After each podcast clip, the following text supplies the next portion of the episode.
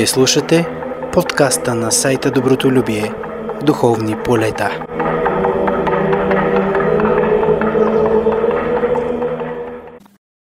Здравейте, уважаеми слушатели! В третата неделя на Великия пост, неделя Кръстопоклонна, вие сте с подкаста Духовни полета. Аз съм Ангел Кардаков. Тук в студиото сме заедно с доцент доктор Костадин Ношев от Богословския факултет на Софийския университет и Елена Дилгерова. Темата, разбира се, няма как да не бъде за кръст. Неделя кръстопоклонна, както и а, въздвижение на Светия кръст Господен.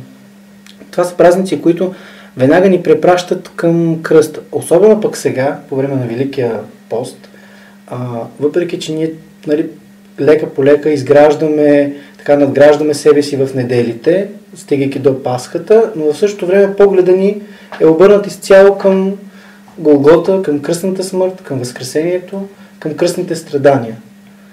А, какъв в Евангелието от неделята ще видим, че Христос каза, нали, който иска да ме последва, нека да вземе кръста си и да го направи.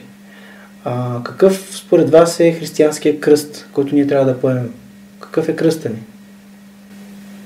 Ами в тази неделя, в средата на Великия пост, не случайно, църквата издига пред духовния поглед на християните това спасително а, средство, оръдие, както църквата го нарича в своите песнопения, знамението на Христовия кръст и ни насърчава именно с тези думи на Спасителя от Евангелието, че нашия духовен път, пътя на спасението, представлява едно подвижничество в носене на кръста и следване по стъпките на Христос.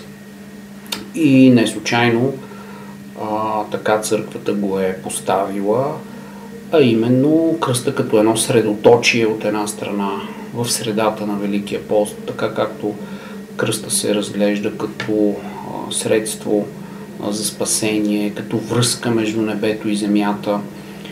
И също така чудотворната, а, благодатната сила – на Христовия кръст, чрез който Спасителя е извършил нашето спасение, нашето изкупително а, дело на кръста е за нас, човеците, и за нашето а, спасение. Всеки човек, като християнин, има свой собствен кръст и затова Спасителя казва, че първо трябва да се отречем от себе си, от себелюбието, от стария Адам в нас, от страстите, от това, което ни отдалечава от Бога. И второто изискване да сме християни е да вземем и да носим своя кръст. И на трето място да вървим по стъпките на Спасителя, да поддържаваме на Христос. Така че всеки християнин трябва да знае, че пътя на следването на Христос не е лесен и не случайно той е наречен кръст. Обаче този кръст, който ние взимаме, това всъщност е кръста на спасението. Без да носим кръста, ние не можем да извървим пътя на спасението. А този кръст е това да се съразпънем с Христос, да се погребем с Христос, за да се възкръснем с Него за новия обновен благодатен живот. Да, в този ред на мисли имам следния въпрос. Дали всяко едно страдание е спасително? Ами, много духовни учители на църквата казват, че ако страданието за нас не го осмислим в светлината на Христовото изкупително страдание, на страстите Христови, които са спасителни за нас, т.е. ако не проникнем чрез духовната сила на вярата а, в смисъла на страданието и не го видим и не го възприемем именно като някакво изпитание за нас, очистващо ни от греха, съдействащо ни за подвижничество в вярата, а, тогава страданието може да бъде и огнетяващо за нас и да ни накара да изпаднем в отчаяние, а, а не да бъде спасително. Затова е много важно ние да търсим именно този християнски смисъл на страданието, да не считаме, че страданието е безсмислено, но ние можем да си издигнем до това духовно разбиране, до това духовно виждане само чрез силата на вярата и чрез търсенето на благодатния път на спасението. Може, да, прощай, че те прекъсвам. Мое, може би според мен тук е важно да имаме и примера на Свети Йов, многострадални, защото е човек, който е изживял изключително големи страдания и така тежки моменти в своя живот. Неговия пример е точно такъв. Той, въпреки всички тези изпитания, не се отчаява, ми следва пътя си да вярва в Бога. Дори жена му му казва, нали, похоли Бога, за да умреш и да се приключи с а, тази мъка и той отказва. Така че мисля, че страданието е полезно тогава, когато, както и доцента каза, имаме тази мисъл за спасение. Когато го разглеждаме като изпитание, което Бог ни поставя да в своя човеколюбив, премъдър промисъл за спасението, за наше спасение. Тогава и ние имаме надежда в страданието. И това е разликата между спасителното страдание, защото ние го преминаваме чрез търпение, дълготърпение и надежда. А човека, който няма надежда, че след приключване на страданието или че страданието му е дадено като някакъв спътник в живота, който да го насочи към Божия път, към благодата на спасението. А ако имаме само тежеста на страданието, без духовно да видим смисъла му, тогава то е огнетяващо, тогава то е бреме, което може да доведе човека до отчаяние. И ето тук е разликата между християнина и човека, който все още няма вяра и надежда. Тук е и разликата при праведния Йов. Праведния Йов всъщност е пример за дълготърпение в страданието. А, и това дълготърпение всъщност е израз на благодарност към Бога за всички блага и на а, надежда, че Бог все пак в своята благост ни изпраща страданието като някакво изпитание и той няма да ни изостави или, както се казва винаги в църковното учение, няма да ни даде по-тежък кръст, от който ние можем да носим. А, и в самото изпитание, в самото страдание, той ще ни посочи и пътя за избавлението. А докато човек без вяра и без надежда в Бога, той много лесно всъщност загубва своята вяра, упование, надежда и изпада в отчаяние. А тогава грях ли е да искаме да избегнем страданието, то да ни отмине или да се молим да...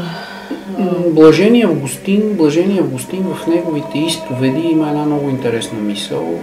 Той казва, че страданието само по себе си не трябва да бъде предмет на желание за човека, т.е. той на всяка цена да иска да изпитва страдание, обаче когато то присъства, когато ние го видим било в ближния, а, вече състраданието по отношение на нашия ближен вече е нещо добро и добродетелно за човека. Затова а, ние трябва да сме много внимателни, много бдителни по отношение на себе си, защото е възможно някаква трудност, някакво изпитание, някакъв житейски проблем – ние самите да не го видим като, като възможност, като повод за мобилизиране, а да изпаднем в малодушие и да го преживяваме като страдание. Но когато има реални така трудности, свързани с болест, с загуба на някой близък човек, тогава вече ни трябва силна молитва и упование и благодатна сила, за да преминем през този труден път на страданието. Отделно според мен има и момента, в който човек може да се помоли чашата, която е такава горчива, нали, както и Христос сам казва да го отмине. Тоест, ние се молим на Бога за здраве, за дълъг живот, за благоденствие и се надяваме нали, молитвите ни да бъдат чути и наистина да получим един тих, християнски, спокоен, праведен живот. А, и Тоест, надяваме се да избегнем по някакъв начин тежки изпитания, което не, не е лошо. Тоест, това не, не ни отдалечава. Зависи как живеем живота си. Защото ако ние живеем в някакво разпътство, в някакъв хедонизъм, такава радост на се радваме на някакви страсти, в пиянство, нали, в блуд и така нататък, а тогава надеждата ни да не пострадаме, да не умрем, да не се разболеем е в това да не загубим насладата от тези грехове.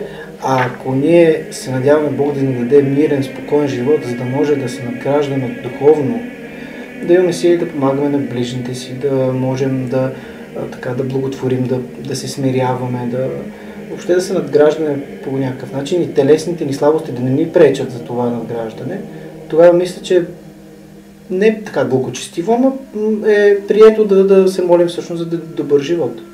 А, понякога страданието при такива състояния на греховност, на само, самозаблуда, на отклоняване от Божия път на спасението е горчивата чаша, която е като лекарството. Нали, за болния човек лекарството е горчиво, обаче това лекарство всъщност го освобождава от някаква тежка болест. Така че затова много пъти ще видим в духовното учение на големите подвижници тази мъдрост, това благоразумие, ние да се опитваме да разберем Божия промисъл за нас и нещо, което ни се струва, че е страдание, дали не е именно такова изцеление на душата от греха, дали не е вразумление, дали не ни е дадено за отрезвяване на мисълта. Ето както блудния син, той в своята заблуда се отдалечава от дома на своя баща. Духовно това е отдалечаването от Бога, от благодата, загубата на всички дарования, които е получил по наследство. Обаче в страданието на това унижение, нещастие, загуба на достоинство, на това богосиновство, той горчивината, тая горчилка на страданието, на унижението, него го потиква да се възвърне към едно вразумление, чрез покаяние, чрез духовно вътрешно съкрушаване за греха, за неразумното му поведение. И той по пътя на покаянието намира правия път да се възвърне към обобщението, към състоянието на това благодатно богосиновство. Отделно в вечерните молитви на един момент, една от молитвите се казва там, а, нали, молим Бога да ни спаси по който начин на Него му е угодно. Тоест, самите ние предаваме себе си на Него и му казваме, Боже, както е ти е угодно, така ни спаси. И понякога това спасение и избавление от нещо нетърпимо може да бъде чрез болест, например. Аз, като бях по-млад, пак така да споделя от моя личен опит, и в Богословския факултет, докато сме изучавали тези теми, ми беше малко трудно да вникна, защото обикновено по-възрастния, по-зрелия човек, който е натрупал житейска мъдрост, може да го разбере, когато има опита. Преминал е през такива състояния. Какво означава това? Ти да се молиш Бог да те избави по който начин на Него му е угодно, обаче в Неговия промисъл за твоето спасение, Бог преценява в даден момент кое за тебе е по-добре. И Втория момент, за който много разсъждах, как така пък болестта може да бъде а, средство за избавление или в даден момент, в дадена житейска ситуация, това да бъде нещо по-добро за теб самия. И, примерно, като бях в казармата, в задължителната военна служба все още, имах такива моменти, в които вече по-скоро една духовна досада ме обременяваше, едно безсмислие, Знаете, или може би сте чували как войниците, нещо като в затвора, как хората броят дните, тежко минават, ти си ограничен, нямаш свобода. През този период аз обаче имах малко дете, моята дъщеря все още беше бебе и това много ми тежеше, че съм отделен от моето семейство и тежестта се засилваше за това, че аз като баща, като родител не съм при семейството ми, много ми тежеше. И започнах аз с такава молитва, каквато ние сме чували, учили сме в, в, Богословския факултет на богослужението. Господи, избави ме от тая тежест, по който и начин ти е угодно. Аз не знам как може да стане, но тия месеци, които предстоят, аз се измъчвам, изтерзавам, дъщеря ми израства без своя баща, расте, има ли тая липса ме измъчва. И стана така, че в цялата а, бригада, танковата бригада в Горна баня, се появи епидемия от вирусен хепатит. И всички войници преминахме на болничен отпуск. Отпуск по болест. Домашен отпуск по болест. И чрез това временно нали, заболяване, в което първо си нали, наистина в клиниката. Обаче всички останали дни и месеци видях как Бог всъщност откликна на моята молитва. Чрез тая болест аз вече не бях в казармата и далече от семейството, си бях в къщи и просто трябваше да се изчакам срок. И ето как видях на дело какво означава чрез една болест ти да се освободиш от нещо, което духовно е много по-тежко за тебе. И сега си кажеш, добре, е кое е по-добре? Да си близо до семейството, до малкото дете, което да не чувства липсата на бащата, или в този момент здравето, да, здравето е много важно, важна ценност, но ето как понякога има духовно състояние, което може би е по-тежко за нас, а здравето или временната телесна болест може да се окаже избавление или лекарство за лечение на нещо много по-тежко. Това е което аз мога да кажа, че аз съм го изпитал като отговор на Божията молитва, защото започнах така да се моля. Не съм казал, Господи, изпрати ми болест, искам да се разболея. Нали? Не е имало такъв момент на накърняване на здравето или самоувреждане, но аз не знаех как може да стане. Моя ум не го побира, как може Бог да ми помогне в такъв момент. И ето, да, това е тежко нали, заболяване, епидемия, много хора.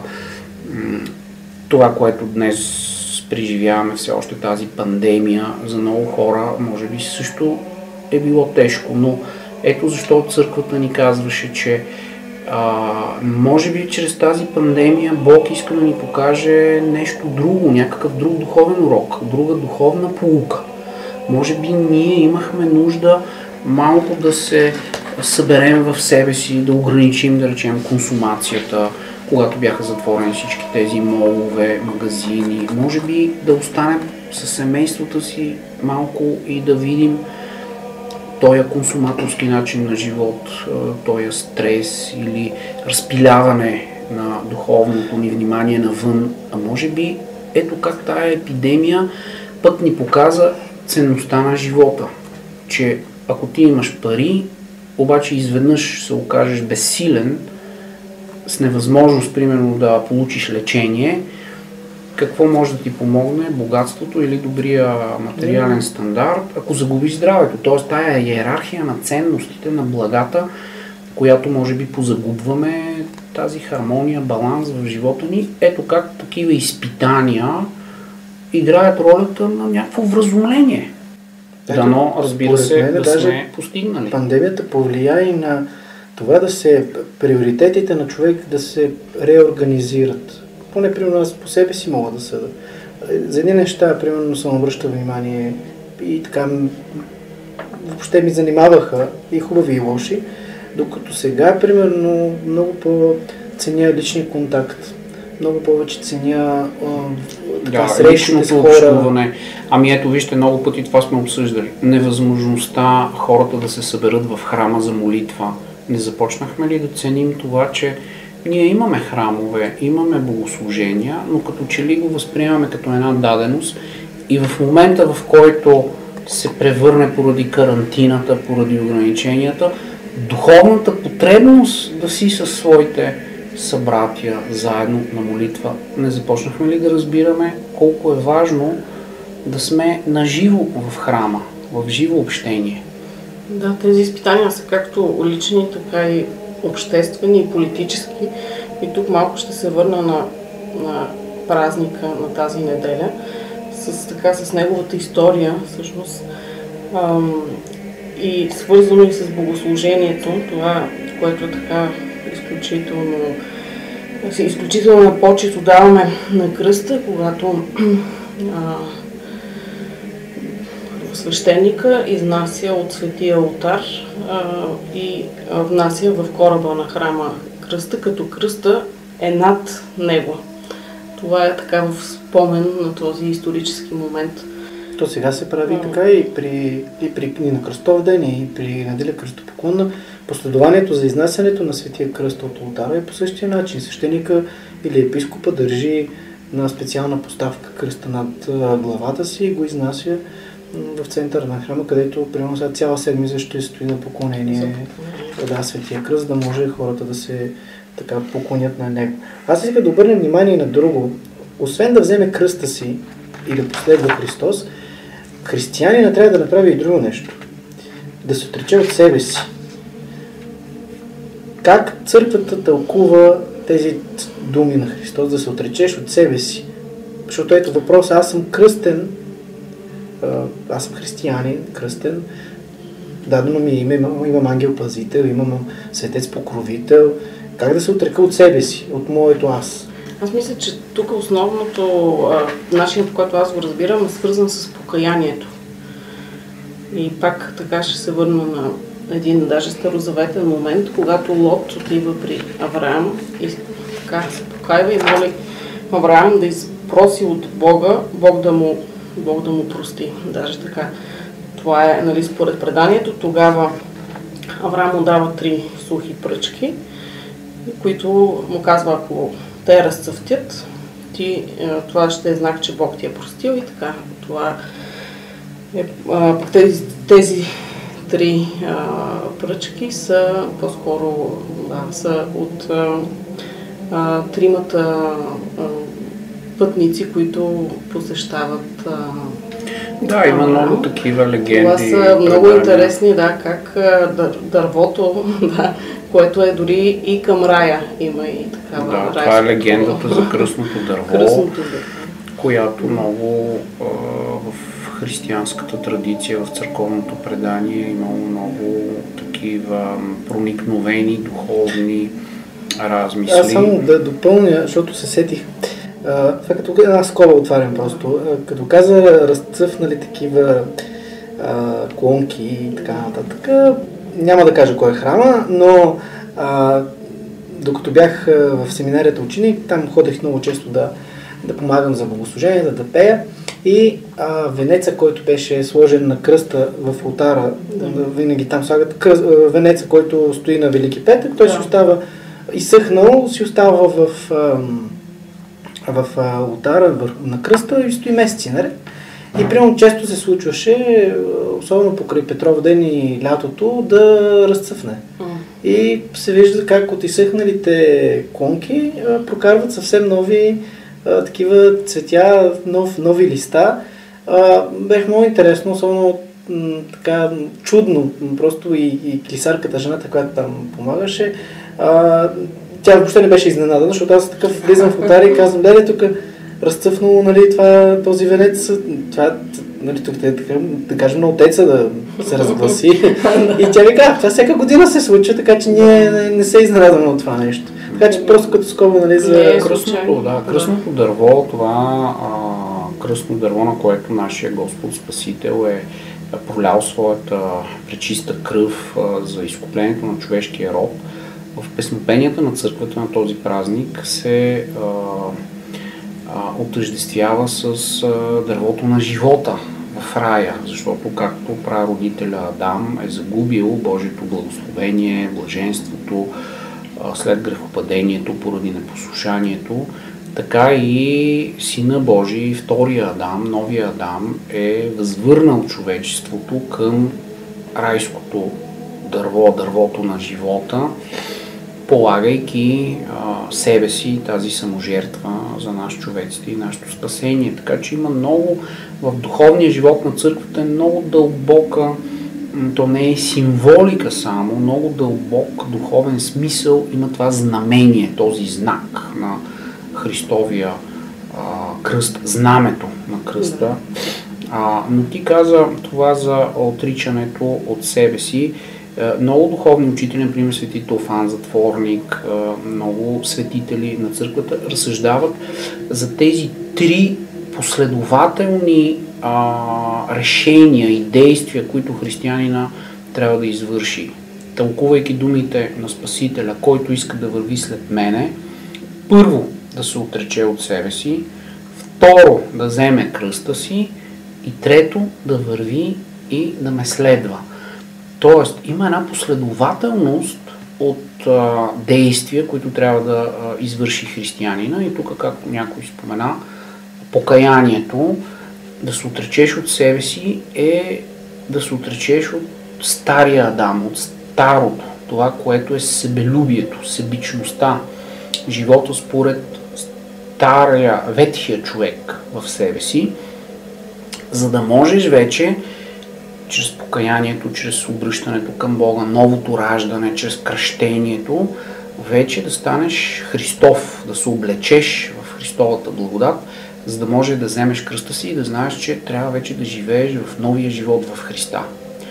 А иначе всички тия стари а, навици, влечения на греха, когато сме се очистили от купела на кръщението, те, за да не ни връщат отново към стария Адам, към живота в греха, трябва да знаем, че сме се съразпънали с Христос и сме съвъзкръснали за нов живот и да се стремим живота ни да бъде един постоянен подвиг, една борба с тези човешки слабости и немощи, за да можем да следваме а, Христос. Себе си, да се отречеш от себе си, не е да се обезличиш, а е да се, да отречеш от себичното, себ, себелюбието, тая от аза. аза, но в този греховен смисъл, да угаждаш на себе си, да, да, да си самоугодник, да, да си самочинен, т.е. да искаш да угаждаш на себе си, без да разбираш, че всъщност, когато си християнин, трябва да се стремиш да изпълняваш Христовата заповед за любовта към Бога и към ближния и по този път да вървиш. Може би, ако си се отрекал от себе си, тогава единствено би могъл да положиш душата си за другите. Така е. Ама има нещо друго. Можеш ли да вземеш кръста си и да вървиш след Христа, ако преди това не си се отрекал от себе си? Или ако си се отрекал от себе си, за да не стане този акт на самоотречение такъв деструктивен и обезличаващ, ако се отречеш от себе си, но не взимаш кръста си, не искаш да приемеш това призвание, предназначение и служение, което Бог ти възлага чрез този кръст, тогава какъв е смисъл да се отричаш от себе си? Значи не можеш да преминеш към новия живот, към преобразяването да. в Христовата благодат. Точно исках да обърна внимание, че кръста не е само страданието, то е радостта. Да. А, на мен ми е прави впечатление как в началото на разговора, като че ли когато стане дума за това човек да вземе кръста си и ние веднага асоциираме от едно общо употребимо, така като символ, като образ, че да носиш кръста си е само да понесеш страданието. То може да е и мъжеството, търпението, а, но то е радостта на спасението, защото от древните римляни са казали пътя на кръста е пътя на светлината, на една благодатна светлина, която озарява твоето страдание дори. Тоест, чрез кръста ти можеш да видиш тая благодатна светлина, която съществува в твоето страдание. И този благодатен път на спасението, който Бог ти дава, може би чрез това страдание. А ако нямаш вярата, духовната радост, тогава за тебе страданието става мъчително, огнетяващо, само мрачно, мрачно преживяване. Според мен ти дава точно и този смисъл, защото а, както примерно при родителите, при майката, а тя а, така измъчва се, защото нейното дете малко не спи, не яде, боледува, нещо се изнервя, там плаче, нали, докато е бебе, но тя тази, това страдание, което тя изпитва, в същото време е благодатно, защото знае, че това, което прави, това, което преживява, е в добро на това същество, което тя е, е родила и, и този човек бъдеще, който ще се случи. Интересното също може да споменем и много от си говорят за това, че няма как да има възкресение без Голгота. Няма как да има възкресение, не само не можем да съвъз... и личното. съвъзкръснем с Христос за нов живот, ако не сме се съпогребали и се разпънали с Христос. Тоест, ако стария човек у нас не е умрял и не сме го погребали, и това вижте как кръщението, което е потапяне, а, то е потапяне и умиране за стария човек и въздигане, възрастване в новия, в новия човек. Това е духовния, дълбокия, мистичния смисъл на тези е, духовни така, състояния и действия, обаче и съзнателни решения за християнина. Именно и от тази неделя почват към ектените тези текстове, които са за тези, които предстои да се кръстят. А, така че да. тя е свързана с... Цялата светата четиридесетница, знаем, в Древната църква е била духовна школа за подготовка за кръщение. И този смисъл е запазен в православната църква, в нашето богослужение, тази древна практика. Молитвените песнопения, празничната химнография на православната църква носи в себе си тая древна традиция от времето на подготовката за кръщението. Затова Светлата седмица е периода, в който ново кръстените на Възкресение Христово все още са с белите одежди, които символизират, но и изобразяват новия им живот в Христос, обличането в благодата, чистотата на тяхната душа вече възродена чрез купела на кръщението за нов живот в Христос и Светия Дух. Не е случайно също и, че ние кръстим, освен в споменатите празници, го почитаме и всяка сряда и петък. Тоест, Тъй поста, нали, всъщност е свързан точно с кръста. С кръстните страдания. Затова и на кръстов ден се пости на спасителя, строг да. пост, нали, ако не се падне събота неделя, но винаги е строг пост, защото кръста не предполага а, той смисълта, визията за кръста. Виждайки кръста, човек не може да а, да голяйства. Защото другите празници, те са радостни, в повечето случаи, нали, повечето всички празници са радостни, но а, така и Рождество Христово, и самата Пасха, Преображение, другите празници така предполагат една духовна радост, докато кръста, то е тъжна радост. Път към бъдещето. Защото хем е радостно, и още... хем е тъжно, защото ти виждаш страданията. Защото е разпятието, защото на кръста е разпятието на нашия Господ и защото неговите страдания са били понесени за целия свят. Той е агнеца Божий, който взима греха на света и той като праведен човек, като съвършен човек и безгрешен човек, доброволно а, се подложи на нечовешки страдания, за да изкупи цялото човечество от а, греха, от последиците на греха. И затова християните усещат този трагизъм, този драматизъм на това, защо Христос, който е невинен, праведен, защото той трябва да страда, защото той трябва да понесе заради нас човеците, нашите грехове, да ги а, поеме той в пречистото си тяло, чрез пречистата кръв, чрез цялото това страдание. Но от друга страна пък църквата ни казва, че чрез именно чрез тая кръстна саможертва Христос побеждава греха, побеждава смъртта. И затова е победната сила на кръста, всепобедна сила. Затова кръста е нашето оръжие вече за борба с злото, за борба с тъмните сили. И за това е уръдие на спасението. Както и при Свети Константин, който вижда да. знамението, с това ще победиш. Е, той и надеждата, кръста, защото ние вече знаем, че за нас надежда има. И за нашето спасение надежда има. Ние не сме погубени, не сме загубени.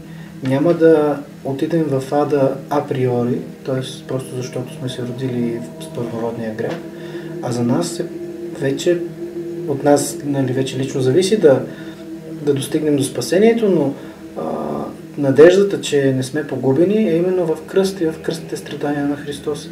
Защото ние виждаме, че Той пострада и ни изкупи, измъкна там иконата, която е на Възкресение, тя е много интересна. Слизането на Христос в Ада, измъкването на Адам и Ева от, от Ада.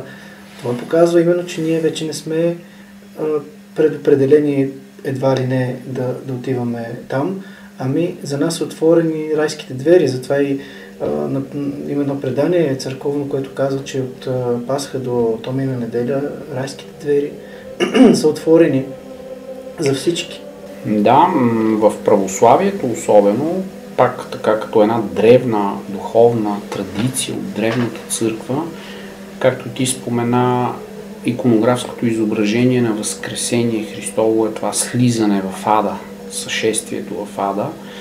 Но много духовни учители на църквата, например Свети Максим Изповедник, казват, че за да проникнем и да проумеем духовната истина и духовната тайна на Възкресението, ние трябва да разберем първо кръстната смърт, кръстната саможертва на Спасителя. И обратно, за да разберем смисъла на кръстното страдание, трябва през духовните очи на Възкресението. Тоест така е свързана Голгота и Възкресение Христово, че едното ни помага да разберем другото. И ето свети Максим Изповедни казва, ако някой иска да проумее духовната тайна на Христовото Възкресение, той трябва да вникне първо с очите на вярата в тайната на Христовата кръстна смърт. Защото в светлината на Възкресението ние съзерцаваме с духовните си очи и проумяваме истината за кръстната смърт на Христа.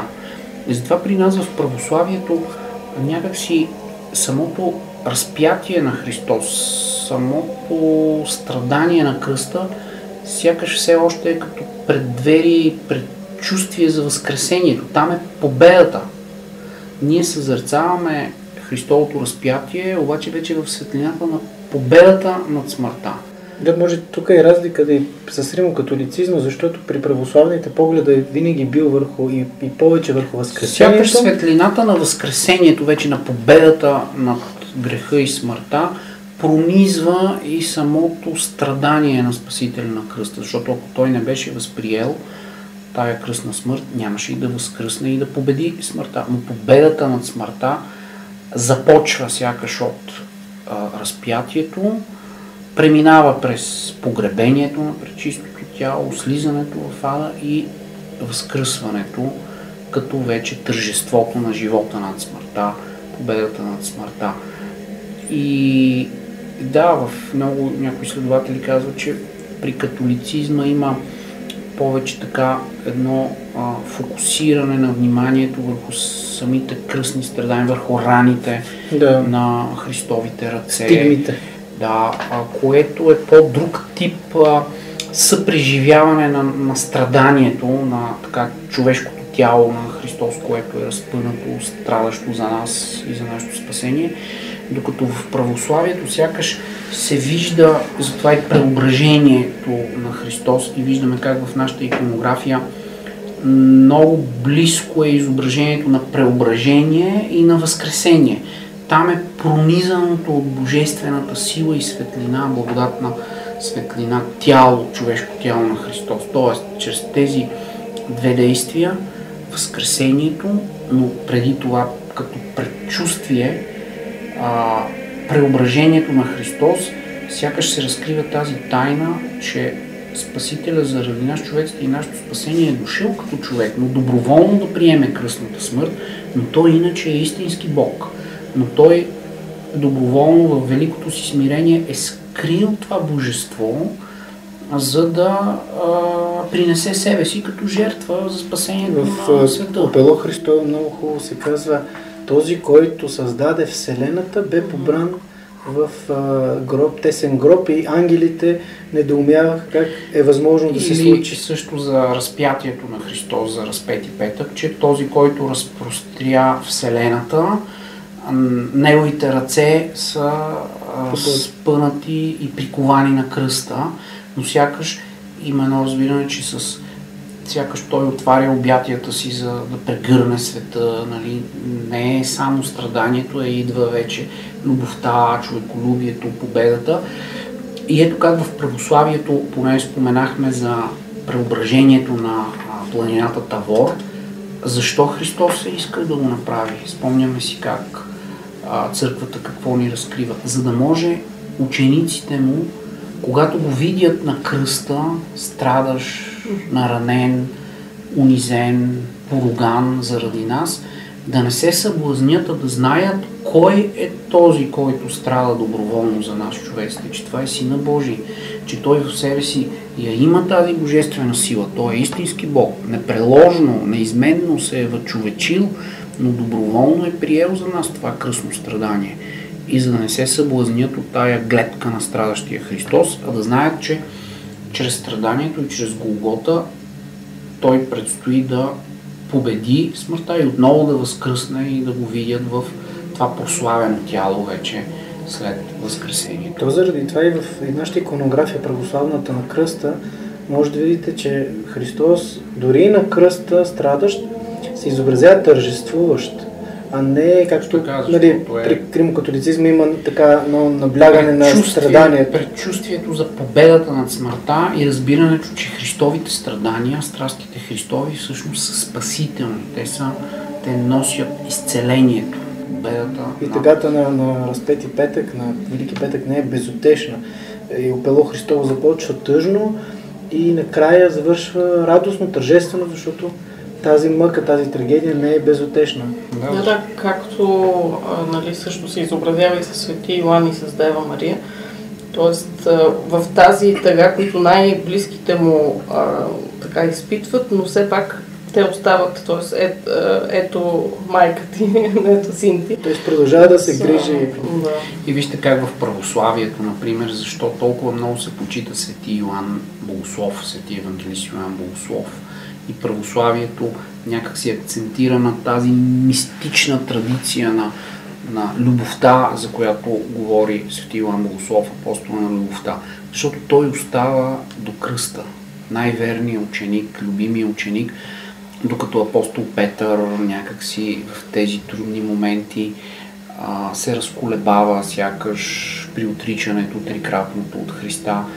Чак след възкресението на Генисарецкото езеро, Спасителя сякаш го възвръща, възстановява го в апостолското му достоинство, след като след покаянието и трикратното потвърждаване, че той обича своя учител. Били пасял моите. Или, да, А, или как другите апостоли се казва, поради страх от юдеите, нали, всички се разбягаха. И само света Дева Мария, Божията майка и любимия ученик остават там при нозете на Христа, подножието на кръста и тези знаменателни думи, как Спасителя поверява своята майка на любимия си ученик. И сякаш наистина тази тайна на Голгота е, е в, отново в любовта. Тази безутешна майчинска любов, която още праведния Симеон пред, предрича, че на Света Богородица сякаш меч ще прониже сърцето, защото наистина, както ти каза, майката страда за своето дете, но много тежко е това, е, нали, родителя да види мъчението, страданието и да понесе смъртта на своето любимо чедо. Това е много дълбоко и виждаме как в песнопенията на църквата обаче духовно ни се разкрива тази тайна, тази тайнствена, духовна, спасителна за нас човеците страна от Христовите страдания. Ако свържим и неделя кръстопоклон с останалите недели на Великия пост, предишната неделя беше на Свети Григорий Палама. Тоест, по-предишната а, беше неделя православна. Вземайки кръста си, човек не може да, да вземе кръста си, ако не вземе истинската вяра, ако не е в истината, ако не пребивава в истината. Да. Или от друга страна, ако първо, първото стъпало за християнина е да познава своята вяра, да я изповядва, а, да се умее заедно с църквата в тържеството на православието, да а, прославя Бога по този духовен, съборен, църковен начин. След това, чрез примера на Сти Григорий Палама, да се издигне в своята молитва, вътрешна молитва, чрез това исихастоко разбиране на православието, за съзерцанието на божествената светлина, за приобщаване към благодатната нетварна енергия на Бога, но идва и момента за решителното а, взимане на кръста. Тоест християнството не е само това съзерцателно богопознание, а трябва и да се следва постъпките на Христа. И виждаме как следващите недели пък в тая линия на духовното получение на неделите на Великия пост, където църквата като една школа за духовен живот е подредила подготовката за Великия пост и тези стъпала. Отиваме към учението за лествицата на добродетелите, т.е. вече взимайки кръста, изследвайки постъпките на Христа, че този път, това подвижничество е една стълбица, едно постъпателно, стъпаловидно изкачване към Божието съвършенство. Света има пример е места Мария египетска. Да, че може от най-големия грешник, от дълбините на греха, чрез силата на покаянието, чрез тази благодатна, трансформираща духовния живот на човека сила на покаянието, да достигнеш до най-висшите степени на светостта. От една страна казваме, че нали, църквата е един живот в общност, от друга страна тук имаме така лично обращение, нали, за всеки да вземе своя кръст и да, и да последва Христос. Тоест, как бихме могли да разграничим това, дали става въпрос за общо, за спасение лично или чрез общността на църквата? Тези две неща са две страни на едно и също нещо, на пътя на спасението на християнина в благодатния живот на църквата.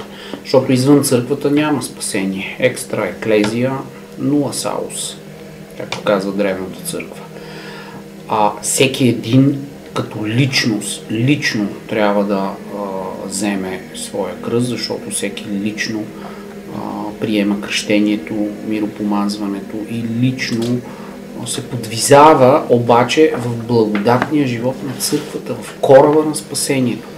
Така че м- ние следваме Христос, но в това вече следване на Христа, в изпълнението на Неговата заповед за любовта към ближните, ние вече не можем без църквата и без ближните. Защото да положиш душата си за своите ближни означава, че Христовата любов ние я упражняваме, практикуваме, разкриваме ежедневно, се подвизаваме в нея в една братска общност, в духовното така, лоно на църквата, така че няма противоречие, не е някакъв индивидуализъм, защото индивидуализма означава ние да търсим някакъв наш си индивидуален самобитен път на спасение, а ние знаем, че пътя на спасението винаги е в църквата и чрез църквата. Така е, но според мен все пак всеки има персонален кръст. А, защото Христос казва, вземи кръста си, не, т.е. не вземи кръста на твоя ближен, Точно така. а вземи твоя собствен кръст. И вземайки вече собствения си кръст, би могъл да помогнеш и на своя ближен. И ако разберем кръста като призванието и служението, което Бог ни Да. възлага на всеки един от нас, но като членове на съборното цяло на църквата. Или Тук- казвам иначе, моят ближен е моя кръст. Също да, ако ние разбираме, че, както казва апостол Павел посланието до галатяните, а, като понасяте един други го теготите, слабостите, немощите, така изпълнете закона на Христа, закона Христов, закона на любовта. Ние не можем да изпълним закона на, на любовта или заповедта за любовта към ближния, които Спасителя ни е дал, ако нямаме ежедневното а, снисхождение, търпение, понасяне на слабостите на нашия ближен, а, за да му помогнем на него, да го въздигаме, да го подкрепяме. Но връзката между личния път на спасението и съборното единство, съборното цяло на църквата е свързана и с това, че под кръст, който всеки сам носи, църквата разбира призванието за служение в църквата на всеки отделен член на църквата като тяло Христово. И това, което апостол Павел казва, че а, в църквата духът е един, а дарбите, даровете и служенията са различни.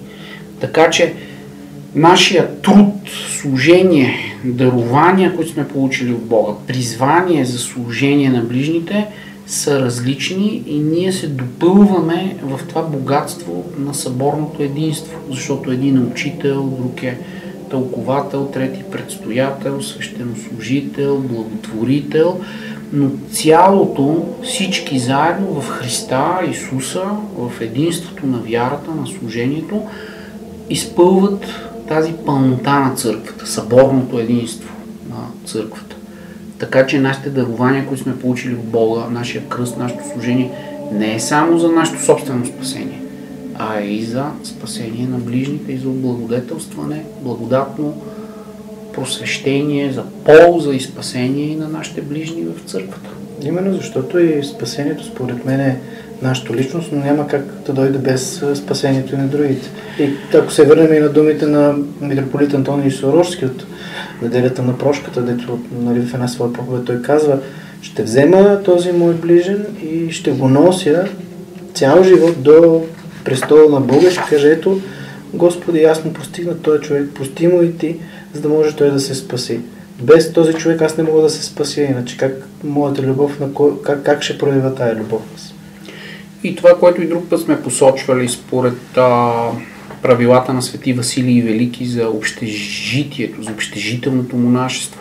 Защо той казва, че за монасите е по-велико, по-достойно и по-спасително да се подвизават в братството, в братството на Христовата любов и да се грижат един за друг, а не да се стремат в някакво отшелничество, в уединение, в което сами да водат духовната битка а, срещу поднебесните сили на злобата, а, защото тогава, когато се подвизаваме ежедневно в Христовата любов, полагаме душата си за своите ближни, така по-лесно или по-сигурно ние вървим по пътя на спасението и изпълнението на Христовата любов.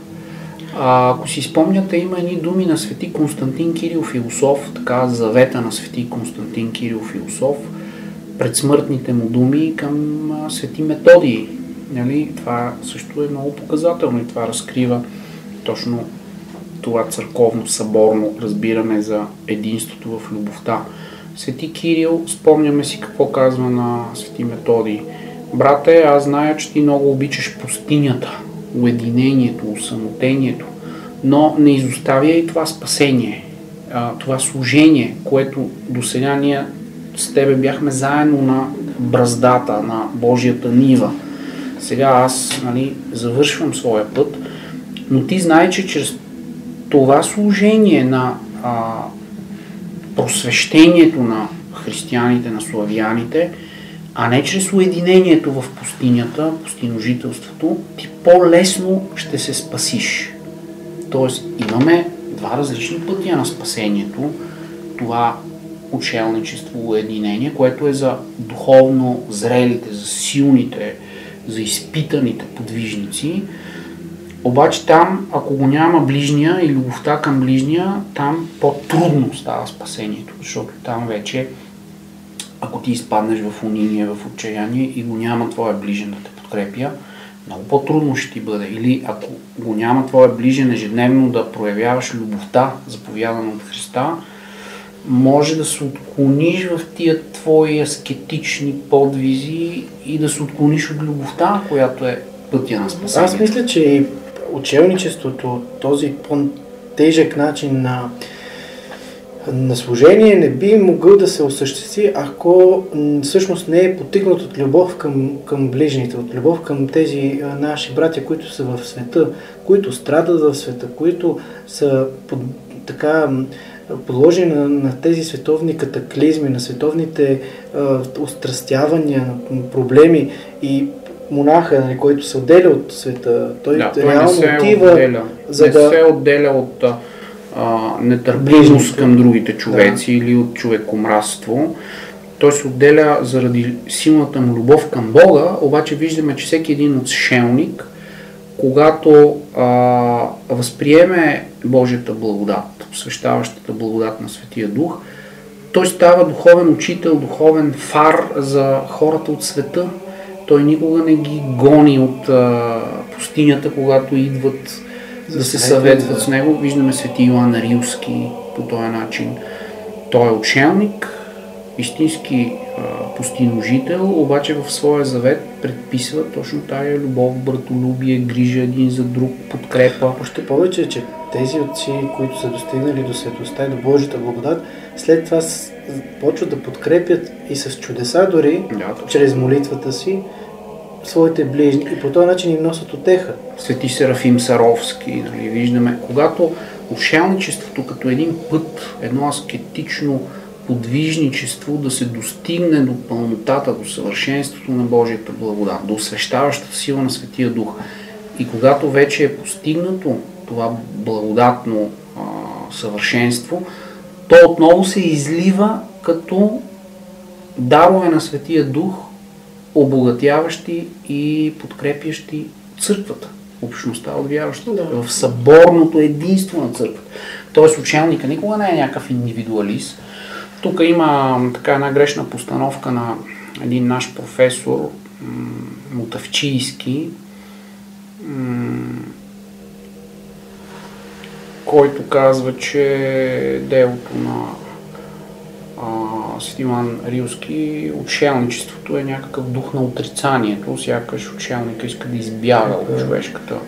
Петър Мутавчиев, не, не Мутавчийски, а Мутавчиев, един наш а, историк, а, малко по-светски, в една такава секуларна трактовка, не е било разбирано. а, Трудно може да разбереш Духов- подвига на Стоян Рилски. Духов- Той си има ли смисъл този подвиг? Да, духовното отдръпване от шелничество, бягството от света, когато не се разбира по този начин, че то е за да се усъвършенстваш, да победиш себе си, стария човек в себе си, да се отречеш от тая своя светска идентичност дори понякога, т.е. да излезеш от града, от обществото, от социума, но да отидеш а, при Бога, в Божия свят. в Има тук и думите на Христос, аз ви избрах. Вие избрах ви в а, света, защото не сте от света. Точно така. А затова и светът ви мрази. Тоест, ние, християните, сме членове на друг а, свят. Призвани сме за друг свят. Да, тогава може ли да се каже, че само ние, които осъзнаваме и следваме това, носим кръст? Тоест, не църковните, да речем, примерно само покръстени, т.е. кръстени християни, те носят ли своя кръст? Всеки човек носи своя кръст, но в зависимост от силата на вярата и благодатното му приобщаване към църквата, може да го възприеме като това Божие благословение, призвание и духовен благодатен път на спасение.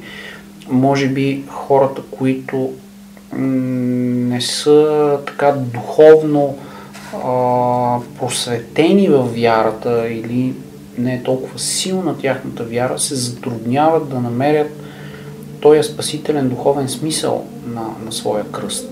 Може би изпадат в недоумения, в някакво лутане по пътя, пък, по а- житейски, в житейския си път. Или пък чрез кръста си, т.е. чрез изпитанията, които Бог им праща посредством техния кръст и носенето на техния кръст, те откриват Бога и откриват смисъла от а, това да носят кръста си, откриват църквата, откриват спасението. Тоест, чрез а, кръста едновременно действа двустранно. От една страна може човек чрез него да се а, чрез него да достигне до вярата в Бога и от друга страна от вярата в Бога да разбере какъв е неговия кръст и да го приеме. Тоест Бог постоянно чука на нашите сърца, но от нас зависи дали ще Бог отворим. ни е дал а, някакви дарби, уникални дарби, още в своя творчески промисъл за нас а, и е предназначил всеки за уникално служение, благодатно служение в църквата, чрез уникални дарове на Светия Дух. И въпросът е доколко ние а, откриваме, преоткриваме себе си, своята личност, своя житейски път, именно в светлината на този божествен промисъл и доколко се умяваме чрез благодатния живот в църквата да възприемем този благодатен дар вече на Светия Дух, който е уникален за нас, за да намерим смисъла на нашия кръст и на нашето служение и призвание, което Бог ни е дал. Тоест нашия кръст винаги е служение на Бога и на ближните. Мисля си, че ако го възприемаме като призвание, лично призвание и дар за служение на църквата, на ближните, тогава в пълнота ние разбираме защо ни е даден понякога и като трудност, изпитание и страдание, а не като някакъв комфорт в живота. Защото Исус Христос не ни е казал, вие, кои сте мои ученици и последователи, ще Е, имате хубаво. спокойствие в света. Обратно, света ще ви мрази, света, който в зло лежи, не разбира духа, благодата на духа. А, блажени сте, когато ви похулят, когато ви изгонят, кажат лъжовно за вас, лоша дума заради мене. Ето, обаче, вие сте взели своя кръст, вървите по стъпките ми и се сблъсквате с тези човешки хули, злоба. А защо? Защото всеки християнин, който е взел кръста си и върви след Христа, трябва да мине и през своята голгота и през своето възкресение. А и мисля, че и носенето на кръста и а, това не бъдене в света а, изобличава света. И затова света мрази християните. Особено в първите века може много ясно да видим тази граница. Едическия свят, който е потънал в а, всякакви а, такива крайности нали, в удоволствията, а, виждайки християните, които живеят изключително странен живот за тогавашния свят. Те не ядат в определени дни, а, изключително милостиви са към другите, щедри, но жертва готовни, готови са да умрат за вярата си. И това ги изобличава и още повече ги озлобява срещу а, християните. Затова и света не може да приеме и все още, ето 2000 години. Ами, мисля, че Спасителя, когато обещава на апостолите да им даде Светия Дух, той на едно място каза в Евангелието, че този а, Свети Дух ще изобличи света за нечестие, за неверие, света, който в зло лежи. Но дързайте, вашата вяра е тази, която победи света. Тоест, ако света и мене гонеше, мене мразеше и, и вас, които искате да сте мои ученици, последователи, също ще ви гони и мрази. Обаче вижте как, примерно в блаженствата, там се говори за гладните и жадните за правда, за милостивите, милосърдните, миротворците, които а, са в един момент колкото повече така а, носят своя кръст, следват постъпките на Христа, достигат до момента на конфронтиране с света и света вече почва да ги гони, да ги преследва. Т.е. Спасителя вече казва, блажени са изгонените заради правда. Обаче те са блажени. Те в сърцата си чувстват благодата на тази пълнота на Светия Дух. Те имат вътрешния мир в себе си. Те разбират, че света не ги разбира или ги хули или ги преследва, но въпреки това те чувстват, че благодата на а, Светия Дух, блаженството, силата, радостта, присъствието на този благодатен дар, който ги а, изпълва с вътрешен мир, покой и радост, той дава и блаженство.